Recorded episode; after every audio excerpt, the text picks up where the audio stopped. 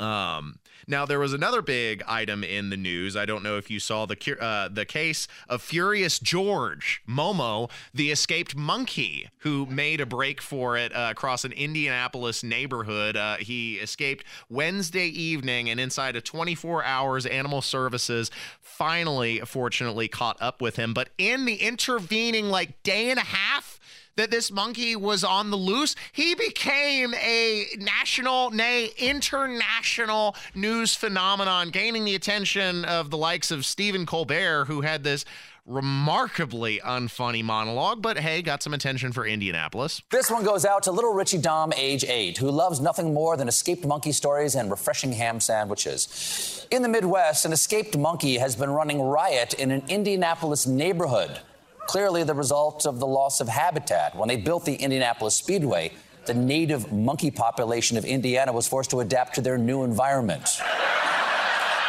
Momo, if that is his real name, yeah, bad, escaped his home earlier this week and was spotted on some trees. And Momo's owner arrived and was trying to coax him out with a peach. Really? He didn't go for the peach? But peaches, the fruit monkeys are known for enjoying the most ah, we've tried the peach. We're out of ideas.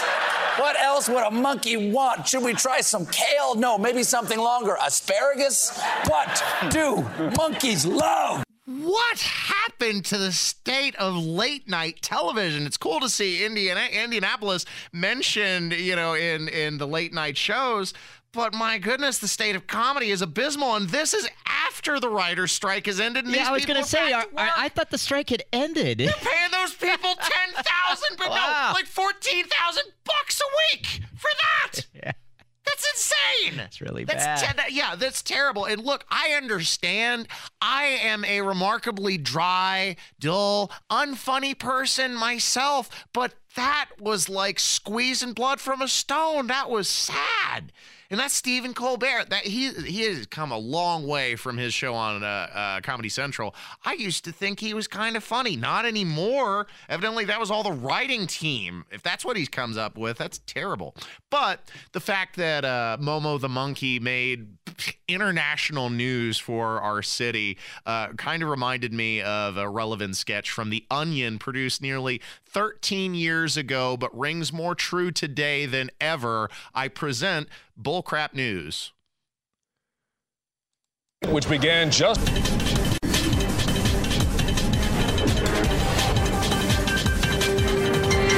In a desperate attempt to fill 24 hours of programming, here's some bullshit that happened somewhere today. We've got some footage here of the bullshit, which began just after 3 o'clock this afternoon when residents in this neighborhood were shocked to see this fairly common thing happening. An attractive witness described the event in breathless terms. I went to my window and I was like, whoa, there's some bullshit happening. That happened right over there. I'm an older man, so you can trust what I say. Authorities in special uniforms rushed to the scene to stand around while our cameras filmed them. Our reporter Keith Collins joins us now live from the scene of the bull through the use of expensive technology. Good to be with you again, Keith. We have a, a colorful graphic here that shows instances of bull like this are on the rise. Is that right? Yes, although why is unclear. Some say it's because of one reason, others say it's because of some other reason. I talked to this random expert on the subject who told me this thing you're about to hear him say right after he points at a piece of paper. I spent my entire life attending the nation's most prestigious schools to talk about this. I'm really just happy to be on on TV. Now let's see if we can drag this out a little longer by showing emails written by some of our viewers. I once saw some stuff kind of like that you're talking about happen. I have nothing more to add. Another person says, I am angry that things like this happen. I get mad about every bullshit thing I see. So uh, obviously a lot of opinions there to make this story seem somewhat meaningful. Oh, absolutely, Glenn. This bull has some broader implications. Here's a list of tips on how to avoid bull happening to you. And here's some footage of Congress. Yes, I see see that. Well, thank you, Keith. Uh, let us know if there are any updates on this bull story from there. There's no way there will be. Very good. We'll check back with you in an hour anyway. I'm just some. Yeah. When we return, we'll look at live footage of a car chase taken from a helicopter and free associate about what's going on.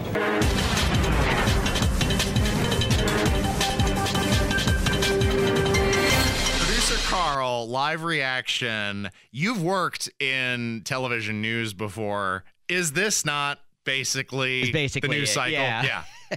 That's that is the 20 that is what the 24 hour news cycle has birthed. And it, it, you know, this week it was Momo, Furious George, the runaway monkey. Um, but it is sometimes it's other just stupid bull crap that dominates the attention of the news cycle and steals our attention away from more important issues. And I, you know, if anything, I think it's a desperate cry from the people for some respite from the nonsense of the day to day. And, you know, so you embrace these relatively insignificant events in a desperate attempt to give your existence some kind of meaning. I don't know. Uh, thanks for listening to the show.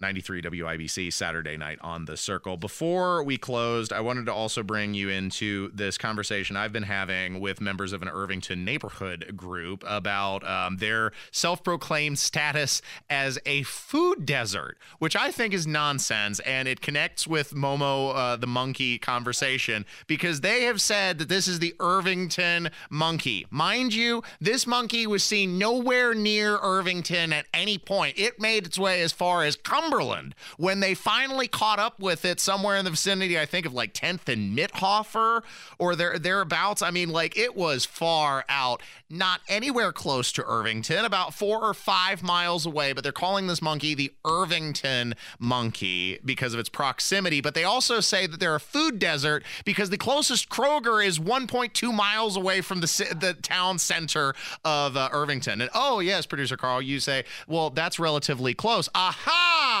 But that's where you're you're wrong, you see, because the definition, according to the United States government, of a food desert in America is a tract with at least 500 people or 33% of the population living more than one mile for urban areas or 10 miles for rural areas from the nearest supermarket, supercenter, or large grocery store, which means that they would have a grocery store every two miles in a residential area just to avoid the classification of food desert. This is nonsense. This is ridiculous ridiculous. And of course, people cry, oh, well, what about the people who can't afford transportation? What about the rural people? Why is it one mile for a city center, but it's 10 miles for the rural? Oh, I guess they can foot, you know, truck it 10 miles on foot, but the city people can't. And then you bring up the, uh, you know, the alternative, the options that we have at our disposal now because this wonderful capitalistic, uh, profit driven society that we live in, where you can have your food freaking delivered to you. Kroger delivers. Walmart delivers and oh they chime but they can't afford to buy they can't afford to have a car so they can't afford to pay the delivery fee. Like I don't know what to tell you. This is a transportation automobile centered society and we cannot completely reconfigure how everything works just to satisfy a few people like this Everybody's a victim. Everybody's a victim. And it's, look, they're surrounded by no less than three options there's a Safeway, there's a Kroger, there's an Aldi, and there may be one other small little store in the immediate vicinity. And then, of course, in Beech Grove, there's the uh, world famous Beech Grove Walmart, you know, did the Walmart fights over there. But point being, you got options, and no one who lives anywhere around a major United States metropolis should consider themselves to be in a food desert. We live in an exceedingly opulent and soft society, and those state driven definitions only fuel people's victim ideology. Yeah, and I don't really see many people starving in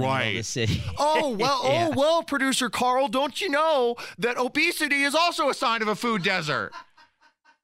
Uh, Yes, I've had that said to me. Obesity is a sign of a food desert because they don't have access to nutritious foods that are provided in a supermarket. Blah, blah, blah, blah, blah, blah, blah. Just wanted to bring you into, you know, the frustrating world of online discuss, uh, you know, discourse um, and ridiculous United States definitions. Irvington is a food desert. My backside. Thanks for listening to Saturday Night on the Circle, my opportunity to personally gripe on the air for a couple hours. Stay tuned for more. Up next, we have friend of the show, Rob Kendall, coming on the air, and we're going to celebrate the unexpected uh, ousting of Kevin McCarthy once again. So nice. I thought I'd talk about it twice. Stay tuned.